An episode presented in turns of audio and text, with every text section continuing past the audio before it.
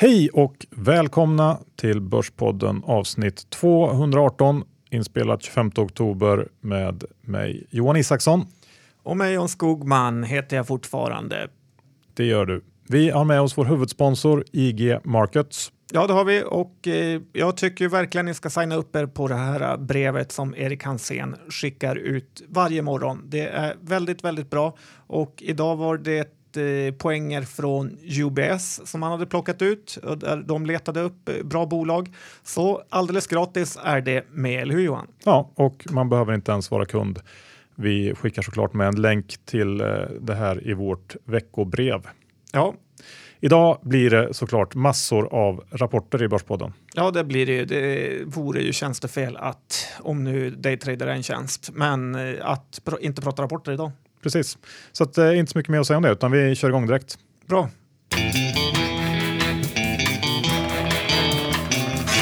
Johan Dr. Bass Isaksson index är i 1652 och det känns som att vi har kört fast.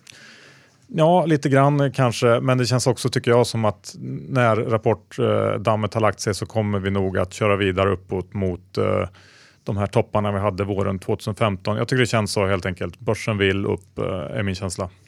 Okej, okay, det är lite oroväckande att höra från dig faktiskt. Ja, jag, jag vet inte, men jag, jag, tycker det känns så på, eh, på rapportreaktionerna i vissa fall och dessutom har ju dollarn varit upp lite grann nu, kanske ger lite stöd till den svenska börsen och uh, ja, verkstadsbolagen rapporterar ju helt okej. Okay, så att, um, ja, det, det, känns så tycker jag. Det ligger i farans riktning. Ja, september och oktober är ju avklarade nu som brukar vara hemska börsmånader. Nu går vi in i november och sen kan vi börja titta på 2018. Ja, det kan vi.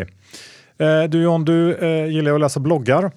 Ja, sån är jag. Ja. Och eh, jag har hittat en blogg här som vi har pratat om förut, men som jag vet att både jag och Petrusco, den gamla klassiska börssnackaren, följer. Jag har sett att han ofta kommenterar i kommentarsfältet där och det är ju mrfreeat33.com. Och eh, han har ju nu haft, levt väldigt, väldigt snålt i många år och jobbat ihop en utdelningsportfölj som ger ungefär 12 000 dollar per år. Inte jättemycket, men ändå inte något att eh, man ska skämmas över. Och istället för att leva snålt eh, så in i H-vete i USA så har han valt att flytta till Chiang Mai i Thailand. Och Chiang Mai är ju någon typ av tech-hub eh, som de har i inlands-Thailand där, eh, där man kan leva på ungefär en tredjedel av levnadskostnaden mot det är i the States. Och eh, det tycker jag är väldigt, väldigt inspirerande och verkligen våga bryta den vanliga banan och göra något nytt. Okej, okay, jag tycker det låter helt värdelöst. Ja, men, eh, Till att börja med så har han ju knappt någonting att leva på. Det var ju, det var ju ganska dåligt att, att liksom spara ihop till utdelningar på 12 000 dollar ändå bara per år. Ja, det är tusen dollar i månaden. Så man får ju leva rätt snålt i ja. USA på det kan vi säga. Och sen så undrar jag, liksom, vad, det här med att man ska gå i pension så tidigt. Vad är det man ska göra? Vad ska han göra i inlands-Thailand? Det låter ju hemskt. Det låter ju som en mardröm. Ja, men vi kanske får åka och hälsa på honom. Ja, Med Petrusco. det där köper jag inte alls faktiskt. Du, någonting som jag eh, får kanske göra lite avbön kring är det här med näthandel. Jag var väl lite kritisk till en hel del kring det. Eh, kläder tyckte jag att det var jobbigt att köpa på nätet och så vidare för något år sedan. Men jag märker ju själv när jag tittar på hur min egen konsumtion har omvandlats under de sista 12 till 24 månaderna. Jag köper allt på nätet. Allt från mina egna kläder, barnens kläder. Nu senast köpte vi nya eh, höstskor till barnen och då har vi fixat en sån mätsticka så att man kan liksom få rätt storlek direkt. Och, och, all mat i princip, förutom kanske liksom det lite godare på helgen. Det kan man köpa på någon slags eh, eh, mer specialiserad närbutik. Men jag tycker att mer och mer går åt att man köper allt på nätet. Så att jag, jag eh, börjar överge det här som jag trott på till exempel hos H&M det här omnichannel-konceptet. Jag är tveksam till att det är rätt. Jag, jag, tror att allt kommer att bli nätet. Mm, jag är inte riktigt lika säker och jag skulle gärna vilja se dig hemma när du håller på som någon typ av skräddare med olika märkstickor och eh, band för att hitta den perfekta storleken. Själv ja. tycker jag alltid att det blir fel. Ja, ja. Äh, vi, vi, vi lämnar det. Eh, går över till Eh, det här med att det kommit många nya småbolag till börsen de sista åren, det har väl ingen riktigt uh, undgått. Um, och jag känner att vi måste prata om vad som gäller när man ska skicka ut PM och inte göra det. Ja, men det är bra att vi pratar ut om det. Ja. Man ska skicka ut ett PM, alltså ett pressmeddelande, när man har något viktigt att berätta. Något som aktieägarna bör veta för att kunna ta informerade beslut om sin investering. Och när ska man inte skicka ut ett PM då? Och det gav faktiskt det lilla biotechbolaget Double Bond Pharmaceutical eh, ett strålande exempel på här i veckan. Ja, få höra. Du såg inte deras eh, PM? Nej, det passerar i mängden. Mm. Kanske var lika bra för att Double Bond har nämligen blivit intervjuade av Investeringstipset. Eh, det är en sajt som ingen läser någonting på eh, och antagligen var det en köpt intervju. Eh, men hur som helst, det här tyckte man var så viktigt att man skickade ut ett PM om det. Men inte nog med det, man skriver följande och nu citerar jag från deras pressmeddelande. Det var tre gånger så många som klickade på artikeln om oss jämfört med deras 30-tal andra genomsnittskunder på Affärsvärlden som syns löpande. En annan rolig siffra är att genomsnittsläsaren dessutom spenderat hela 4 minuter och 16 sekunder på artikeln jämfört med genomsnitt på 2 minuter och 55 sekunder. Vilket betyder att människor valde oftast att läsa hela artikeln från början till slut. Ja, men det var ju väldigt intressant och du låter nästan lite hånfull Johan. Nej, men på riktigt, vad är det här? Alltså jag har inga ord för hur patetiskt det är. Hur har de tänkt? Hur har bolaget Double Bond Pharmaceutical tänkt? Och vad vill de säga med det här? Jag fattar ingenting.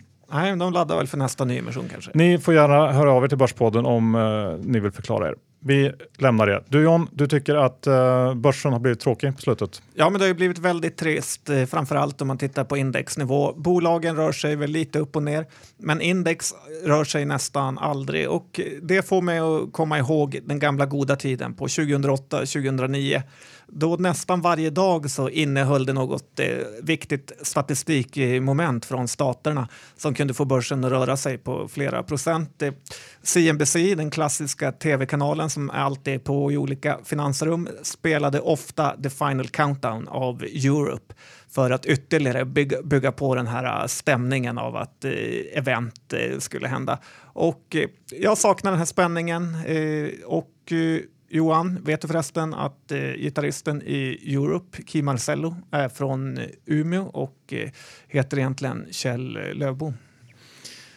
Nej, det visste jag inte John, men, men eh, vi tackar för det och tackar det One Hit Wondret för en, ytterligare en ointressant Umeå-referens John.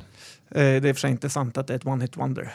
Vi hade Carrie och Rock the, rock the Night. Wow.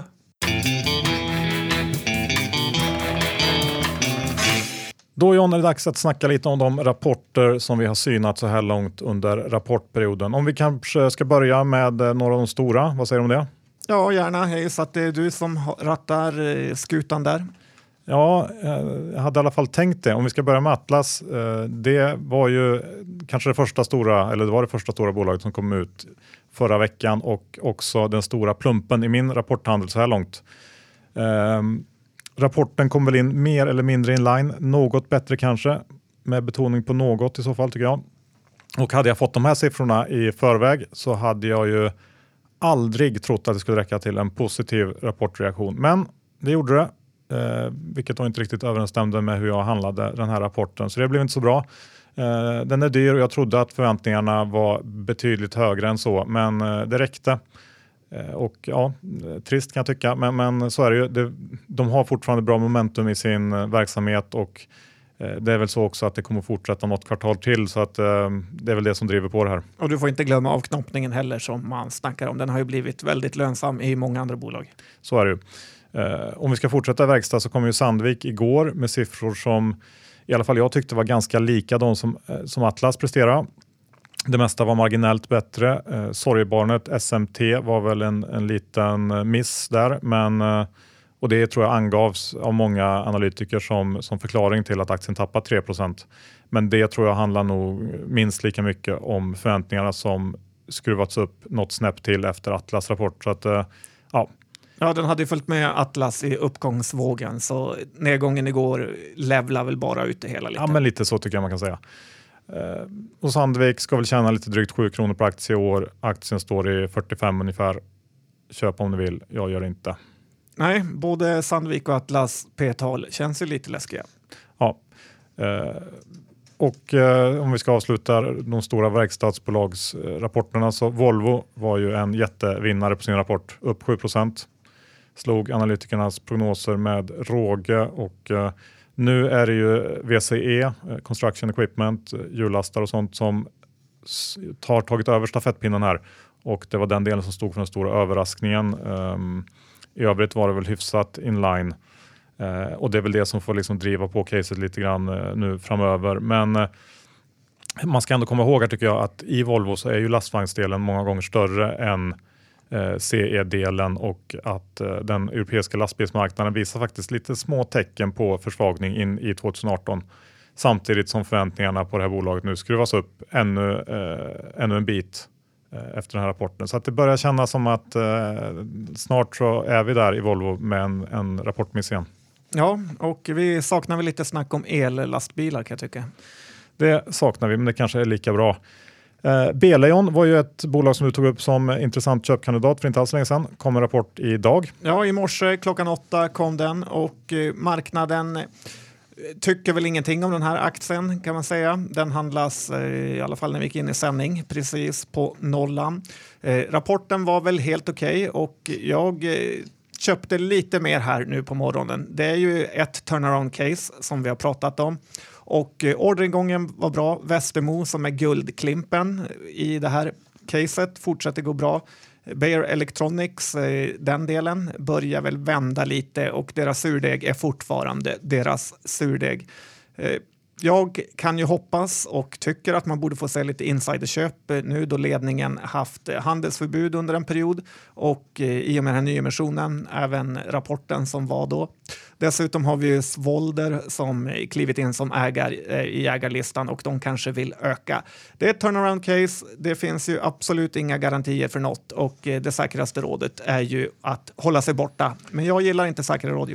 Nej, och tittar man på vad de själva säger så är det väl först andra halvåret nästa år som det här bolaget ska börja leverera på riktigt. Så att eh, ja, man, man, kanske får vänta lite grann innan, innan det börjar eh, trilla in lite pengar i bolaget. Ja, det är mycket möjligt. Ja. Odd Molly är ju en sån här eh, aktie som du har petat på då och då och haft i din lilla portfölj. Hur känns det nu? Ja, tyvärr får man väl lägga till ganska ordentligt. Och eh, det här är ju börsens mest ojämställda bolag åt andra hållet, eh, det vill säga nästan bara kvinnor som jobbar där. Eh, vd, finanschef eh, med mera. Tyvärr verkar ju det inte riktigt vara lösningen heller för att bli ett framgångsrikt företag. Odd eh, presenterade ju faktiskt den här rapporten för Q3 som var ganska dålig får man säga. Eh, aktien gick ner 10% på dagen. Det är ju tur för Odd att de har en balansräkning i ett stabilt och eh, bra skick, för annars hade det här kunnat bli en eh, katastrof. Nu verkar det väl ändå kunna dra ut på lidandet och man får väl hoppas att eh, de kan göra något eh, för att vända det här. Eh, dock så får man också lägga till att Odd Molly har ett varulager på 80 miljoner med ett börsvärde på 152 så att eh, det vore nog bra om de kunde skala ner på det ganska ordentligt. Eh, stor risk att det inte blir någon utdelning heller nästa år eh, och jag har ju verkligen underskattat hur fort det kan bli dåligt i den här branschen. Mm, lite new wave style på lagret där. Eh, John, ska vi gå över till eh, Ericsson för att beta av en ett stort bolag en, eh, den kanske största rapportvinnaren så här långt i rapportperioden. Ja, det var lite märkligt faktiskt. Ja, det var ju ingen rolig rapport alls, men på något sätt så lyckades man övertyga marknaden om att det inte behövs någon nyemission, eh, i alla fall som det ser ut just nu. Fortfarande ett väldigt rörigt läge och det kommer ta tid tror jag innan det här blir eh, bättre på riktigt. Och dessutom så är det fortfarande oklart hur bolaget kommer att se ut när man har tagit sig igenom alla besparingar hur stor eh, liksom, omsättningsmassa man kommer att ha kvar att jobba med och även eh, så finns det en ganska stor osäkerhet har jag sett på eh, det här marginalmålet om de kommer nå det eller inte. Många analytiker har olika eh, prognoser där helt enkelt. Och jag är nog eh, inne på det här spåret att det blir sämre innan det bet blir bättre. Den här glädjen som vi har eh, fått efter rapporten här tror jag kan bli ganska kortvarig. Det var väl en del blankningar som togs in också kanske och ja, det, det känns som att Ericsson kan man nog vänta lite med tycker jag. Ja, det är ju inget man rusar in eh, direkt i. Nej, det är det inte. Eh, sen tänkte jag ta upp MTG. Ja, det lilla eh, fotbollsbolaget. Ja, kanske man kan säga. e-sport. Ja, det också. Eh, det var ju en riktigt sjuk rapportreaktion i MTG och eh, enda riktiga fullträffen jag haft så här långt. Den här rapporten var ju mer eller mindre inline. Men eh, MTGX underlevererade lite grann och det fick ju först marknaden, eller kanske strecket framförallt, att sänka den här aktien med 8, sen 9, sen 10 procent tror jag det var som värst. Men under dagen så jobbar den sakta men säkert upp sig till plus. Och det är väldigt sällan man får den här typen av helomvändningar i eh, aktier på rapport. Det är, ja, det är mm, inte vanligt. Nej, man undrar vad strecket eh, håller på med ibland. Ja, lite märkligt var det. Eh, och alla har säkert sett att Laboul eh, har kört det här caset eh, där man får MTGX lite grann på köpet som någon slags kicker som potentiellt kan bli väldigt, en väldigt värdefull del och eh, den näst, nästa stora event här, eller nästa stora händelse för MTG-caset är ju deras kapitalmarknadsdag eh, som är ganska snart då man räknar med att få mer kött på benen kring just MTGX-delen. Så att alla som gillar MTG eh, får hålla utkik under kapitalmarknadsdagen. Det kan säkert röra på sig ganska mycket då också. Ja, jag tror ju inte på det här caset i och med att eh, vi har Facebook och vi har Amazon och allt vad det heter som lätt kan bjuda över rättigheterna och jag tror vi kommer se mer av det i framtiden för vad gäller sport och eh, fast tv känns inte heller som framtiden. MTGX, ja, men det är en liten del. Jag är inte köpare här. Nej. Alla får göra som de vill på börsen, det är det fina. Dedicare Eh, där har de kanske gjort någonting som man inte får ändå på börsen. Ja, där har vi börsens lilla egna Rogue Trader som är ute och gör det igen. Inför två bra rapporter här som eh, har varit eh, så har han de absolut sista dagarna som det varit tillåtet att köpa aktier inom situationstecken. För man kan ju tycka att om man är vd och kvartalet är slut och man köper när kvartalet är slut Eh, så vet man att det kommer bli bra. Dessutom gjorde han det här två kvartal i rad. Eh, han är med och pumpar aktiekursen i Dagens Industri samtidigt eh, som han säljer. Lite dåligt av det kan jag tycka att låta sig utnyttjas eh, på det här sättet. Eh, vi kommer väl alla ihåg det klassiska helsidesreportaget om Cassandra Oil, eh, där många onda kunde sko sig, Johan. Nu levererade ju Deddy här sin Q3 som var väldigt dålig och eh, vdn hade som sagt eh, sålt innan och jag kan ju tycka att om någon eh, småsparare får ett brev hem från FI eller EBM för att de har gjort något med aktiekurserna före den här snubben har fått eh, sitt så är det ju ändå ännu ett tecken på svenska myndigheters hat mot eh, småsparare. Here, here. Vi går över till någonting positivt. Enea var ju en eh, överraskning åt det positiva hållet. Ja, men faktiskt. Eh, det här är ett bolag som levererar. Jag köpte aktier på rapportdagen och eh, sålt lite men behållit det mesta kan man säga. Eh, man har ju varit länge orolig för att deras största kunder, a.k.a. Ericsson och Nokia, ska, vad de ska hitta på. Men trots att deras största kund minskar med 10 procent av eh, eh, för dem så tuffar Enea ändå på och eh, de ser själva att de jobbar mer mot det här öppen kodsamhället och eh, det verkar väl vara det nya. Så framtiden ser ljus ut med en vd som navigerar så här bra och eh, aktierna är faktiskt en av de som gått ganska dåligt i år. De har ett börsvärde på 1,5 miljard, 250 miljoner i kassan. Så ja, jag gillar det. Ja, det är alltid intressant tycker jag med bolag som är i ett läge där en en dålig del maskerar en bra del um, och när man väl kommer till någon slags bryt, brytpunkt där, när den bra delen blir mycket större så, så kan det ganska snabbt uppåt och det är möjligt att Enea kan vara ett sånt case där man börjar närma sig ett sånt skifte. Det kan vara värt att kolla mer på. Ja, har man tur så kan det vara så. Har man otur så går det åt andra hållet. Precis. Eh, som kanske i Studsvik. Ja, den har ju ännu en gång inte gjort alla aktieägare glada. Nej, Eh, Studsviks kortnamn på börsen, Svik, är ju faktiskt, det känns som att någon hade tänkt till en extra gång där när de fick det. Eh, för det här var ännu en tråkig rapport. Det såg kanske okej ut först, men eh, en stor royalty-intäkt boostar ju resultatet under kvartalet och då ska man komma ihåg att Q3 förra året var brutalt kast eh, och, och den underliggande verksamheten fortsätter att gå ungefär lika dåligt som den gjorde då. Eh, och Det känns som att man har låtit det lilla positiva momentum som man fick efter försäljningen av den här avfallshanteringen rinna ut i sanden. Man hade en bra chans att göra fler strukturaffärer och eh, det är klart att den chansen finns för fortfarande. Men det går för sakta och Eh, det här bolaget är enligt mig i princip bara ett styckningscase nu.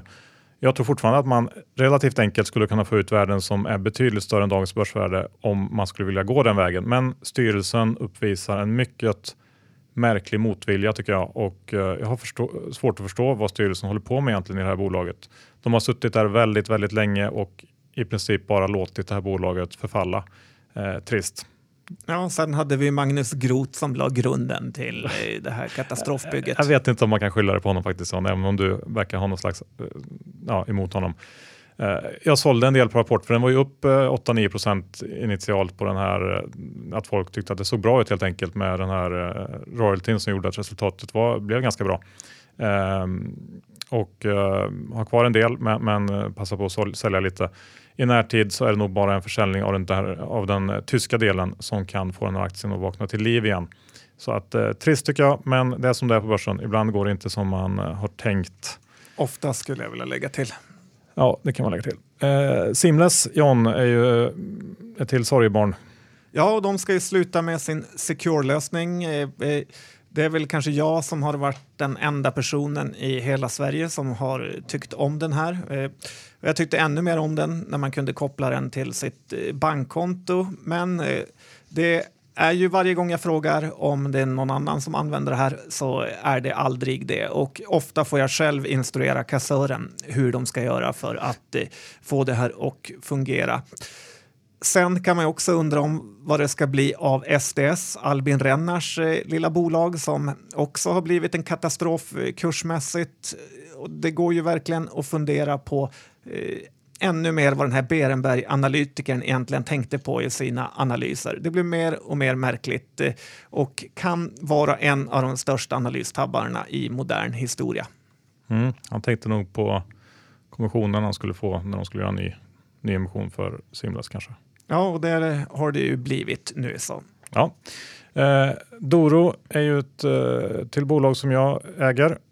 Kom med rapport igår som var lite småtråkig. Den kom in under de få estimat som finns på marknaden. Eh, Q3 i sig skilde sig inte så mycket från Q2. Eh, telefonförsäljningen fortsätter att gå svagt i, i framförallt USA och Kanada, men där eh, bedömer bolaget att nedgången har avstannat, vilket väl är eh, i alla fall något. Eh, men i övrigt tycker jag att orderingången var helt okej okay och att det ser ganska bra ut ändå inför Q4 som är bolagets absolut viktigaste kvartal. Och eh, Care växte abonnentskaran något får man säga sekventiellt eh, och andelen återkommande intäkter ökar bra jämfört med föregående år. Eh, Doro kommer faktiskt att anordna en kapitalmarknadsdag här i början av november där man ska presentera sin strategi för kommande år och eh, jag tror och hoppas att det kan bli intressant och att de kan förklara för marknaden lite mer hur de har tänkt. Den tänkte jag försöka gå på så att vi får se vad som framkommer där. Jag har inte gjort någonting speciellt med mina aktier utan de är kvar. Jag tror fortsatt att det här kan bli bra till slut. Kul, du vill mm. ha tillbaka dina pengar alltså? du, eh, Fagerhult har ju också rapporterat. Ja, det här är ett ganska tråkigt bolag, inte så välföljt, men de levererade en fin rapport. Eh, man får väl ändå säga att företaget är så högt eh, värderat att eh, den inte kan gå upp längre. Jag vill inte ens tänka på dagen de kommer komma med en dålig rapport, för då finns det väldigt stor nedsida här. Eh, de har haft med flyt med den här LED-trenden som de varit duktiga att haka på och eh, har väl egentligen ett p-tal över 25 så att eh, det är svårt att riktigt eh, våga göra något annat än att vara nöjd och ta hem vinsten här uppe. Ja, jag håller faktiskt helt med dig. Eh, Boliden är ju ett till bolag som har rapporterat och som tappade kraftigt på sin rapport, 6-7 procent ner. Ja, snart är de på min riktkurs kring 20-30 kronor. Ja, jag tänkte vi ska återkomma till det eh, snart. Men, men, tack, tack. men eh, det, ja, den gick ner på, på väldigt eh, högt uppskruvade förväntningar och resultatet var väl 20-25% lägre än väntat. Eh, och som eh, eh, grädde på moset så valde ju eh, Lennart Evrell som är vd att annonsera sin avgång i mitten av 2018 ska han lämna skutan. Jag är lite osäker på vad som gick fel. Kanske var något smältverk eh, eller krossar kanske. Det är alltid något sånt som spökar. Det är i grunden ganska ointressant tycker jag. Eh, Boliden är ju någon slags bullprodukt på dollar och lite olika råvaror och kvartalsrapporterna slår alltid ganska vilt åt olika håll. Eh, det är säkert ett jättefint bolag i eh, sektorn, men eh, jag tycker ändå att det går inte att komma ifrån att investeringar i råvarubolag, det gör man och då, det här kanske gäller i ännu större utsträckning än, än i andra bolag på botten. Det är ett liksom, game för contrarians och handla råvaror. Och, ja, vad var det nu du sa till Lennart Evrell på Globen för några år sedan? Ja, jag sa att man skulle köpa på 20-30 kronor. Just det. Mm. Tack Johan. Ja. Ja, men det, stämmer ju, det, det, stämmer ju på något sätt kan jag ändå tycka. Eh, därför tycker jag inte att man ska köpa strax under 300. Eh, så att eh, vi får se. Det kan säkert kanske fortsätta på kort sikt ändå. Eh, sen John har vi ju Betsson som vi varnade för för inte alls länge sedan inför rapporten. Så att ja, den ska man hålla sig undan. Ja, jag sa ju never bet against Pontus Lindvall och det var ju fel. Ja. Man ska verkligen betta mot honom. Ja, i alla fall sen, senaste tiden har det varit så och eh, jag tror att marknaden kanske börjar ta till sig storleken på de här potentiella problemen i Holland nu. Eh, och i övrigt så kan man ju konstatera att Betsson inte längre växer särskilt snabbt faktiskt. Den, den organiska tillväxten har varit under 10% i över ett år nu och eh, i Q3 var det bara 5% Den här marknaden är väl eh, inte längre lika enkel att växa på som den en gång var och ha, har i viss mån kanske börjat mogna. Och multipelmässigt så ser Betsson billig ut nu. Eh, P-tal på 10-11 eller något sånt. Men givet de här osäkerheterna i Holland och den eviga diskussionen kring Turkiet så är jag ändå inte intresserad faktiskt. Nej, det är konstigt hur de här spelbolagen kan gå åt, åt olika håll. Vi har Leo Vegas som alla älskar just nu. Förut älskade alla Betsson. Det går fort i spelsektorn. Det gör det faktiskt. Vi måste ta upp lite grann kring eh, bostäder också som ju har ja, kraschat lite grann sista veckorna. Ja, det har inte varit säga. kul att vara aktieägare i något av de här bolagen. Nej, verkligen inte. Vi kan väl börja med, med Oscar Properties som på något sätt är i, i centrum för allt det här. Ja, absolut, och eh, man får ju ändå ge marknaden tummen upp. Hur Oscar Properties har ju på prognoser och även på riktig intjäning varit ett av börsens absolut eh, billigaste bolag, kanske det billigaste av alla. Men börsen vet ju ofta mer än vad man tror och eh, den här eh, har ju kanske sett den här kraschen i nyproducerat. Det ska man alltid ha i åtanke att börsen har rätt långsiktigt väldigt ofta. Vad gäller Oscar Properties så tycker jag ju också att de har varit väldigt dåliga, dåliga på att plocka fram värde till ägarna. Trots att det har varit högkonjunktur så har de bara fortsatt eh, satsa på mer byggnationer istället för att casha hem lite till aktieägarna. Sen vill man ju undra hur stämningen i styrelsen är lite. Sen Oscar himself dumpade ut jättemycket aktier till eh, ledning, pers personer och eh, folk i styrelsen och nu har aktien tappat ungefär 50 procent eh, sedan dess. Eh, han sa ju bara för någon vecka sedan här att han inte hade egentligen sett någon större förändring alls i prisbilden på marknaden, eh, men valde ändå vinstvarna bara veckan efter och eh, det är inte stabilt tycker jag. Sen är det ju så att ett bolag som OP som det har kortnamnet, skulle ju kunna göra förlust de närmsta åren. Och det måste väl ändå vara lite det marknaden tror. För eh, om den trodde bara att intjäningen skulle gå ner lite så hade inte aktiekursen varit där den är nu. Eh, det är ju dessutom svårt att se när fallet är över i den här aktien. Varför ska det sluta nu, tänker jag, ifall man är köpsugen. Eh, dessutom om eh, ledningen redan tycker att aktien är för billig skulle de nästan med flit kunna eh, se till att det blev lite sämre för att sen till exempel göra en nyemission på låga nivåer för att stärka greppet ytterligare om det här bolaget. Eh, det såg man mycket under finanskrisen hur olika ägarkonstellationer utnyttjade det tricket under dåliga tider. Så nej, man får hålla sig utanför Oscar tills det har klarnat. Ja, och eh det här gäller väl kanske i viss mån alla de utvecklarna, för det finns ju en handfull nu på börsen som har eh, brakat ihop ganska rejält. Och nu ser man ju också hur det här börjar sprida sig till närliggande eh, bolag. Eh, jag tänker till exempel på Garo som var ett av mina kortförslag inom liksom bostadsrelaterat eh, för inte så länge sedan. De har tappat snabba 20 procent, är nu under 200-lappen. Det eh, finns väl ingen anledning att köpa någonting där heller. Det är ju fortfarande ett hiskligt högt värderat bolag kan jag tycka speciellt givet förutsättningarna. Eh, Inwido har vi också varnat för, vilket väl också får anses som närliggande. De eh, kom in med ett riktigt svagt resultat här i sin Q3 och tappade ännu mer. Um, Kabe hade vi idag. Eh, kanske inte riktigt relaterat men om man tänker lite i förlängningen så eh, är ju Kabe en sån typisk aktör som drabbas tidigt om, eh, om vi får lite press neråt på bostäder skulle jag tro. Ja, vad gäller Kabe så kan man ju tycka att alla andra bolag i den här sektorn verkar gå hur bra som helst. Tittar man på Tour Industries som Didner-grabbarna har massor av så går, tar det nya kursrekord. Dometic eh, går väldigt bra. Så då kan man ju tycka att Kabe också borde leverera. Såklart, har ju insiders här även dumpat ut eh, sina aktier på 230 kronors nivån om jag kommer ihåg rätt. Eh, så eh, något annat är väl inte egentligen att vänta i dessa tider. Sen för att återkoppla också till de här bostadsbyggarna så är ju det ofta likviditetskriser som skapar katastrofer i bolag och inte hur det går resultatet. Och här ligger ju de väldigt, väldigt bra till. De ska eh, refinansiera obligationer, de ska betala ut preffutdelningar. Eh, det är det ena med det tredje. Så att bostadsbyggarna, där kan vi verkligen se nästa kris. Mm, mm. Det blir spännande att följa helt enkelt. Ska vi avsluta med någon liten kort spaning från USA? Har du någonting därifrån Jan? United States of America. Ja, vi har ju Sketchers tror jag de heter och eh, för mig är de i alla fall mest kända för barnskor. Har du en mätsticka för dem? Eh, jag tror att den jag har funkar även för deras skor. Okej, okay. ja, men då kan du titta lite på de här för de smällde till med en superrökare på rapportdagen. Aktien gick upp 40 procent eh, på en dag och eh, då pratar vi ett bolag med ett börsvärde på 5 miljarder dollar.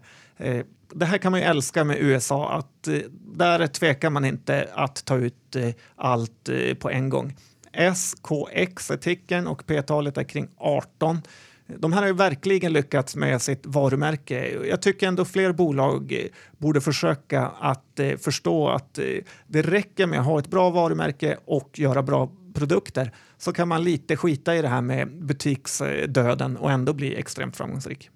Mm, ja, okay. Intressant och också spännande att se liksom hävstången i många av de här aktierna om det skulle vara så att det faktiskt inte är helt dött inom butik, butiker och liknande fysisk retail.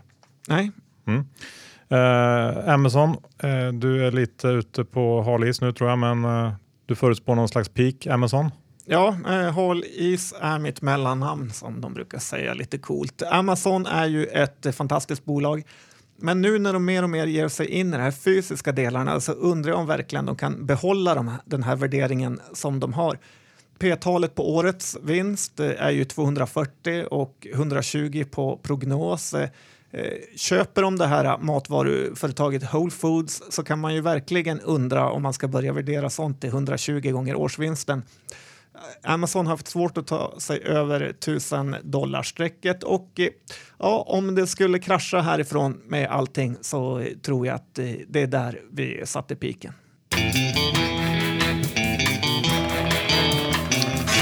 Sådär John, avsnitt 218 va? Klart. Ja, du sa det i början, du sa det i slutet. Väldigt många rapporter fick vi med snabbt, kort och koncist. Ja, men det tycker jag. Att eh, man måste gå igenom de här bolagen för att bilda sig ett fundament och bygga vidare på de närmsta tre månaderna. Exakt så. Vi tackar vår huvudsponsor IG Markets. Ja, signa upp er på det här morgonbrevet. Ni kan tjäna pengar, ni lär er. Det är väldigt bra. Tack Erik Hansén för att du tar dig tid att sätta ihop det. Ni gör det på deras hemsida eller via vårt veckobrev. Exakt. Eh, innan vi avslutar ska vi gå igenom vår innehavsredovisning. Jag äger fortfarande lite Studsvik och jag äger Doro av de bolag vi har pratat om. I övrigt så är det rent. Hur är det med dig John? Ja, jag har ju lite Enea, jag har lite Bele och jag har tagit stoppen i mina Oscar Properties och Odd Molly faktiskt. Härligt. Bra, då tackar vi för oss och hörs om en vecka igen. Tack och hej!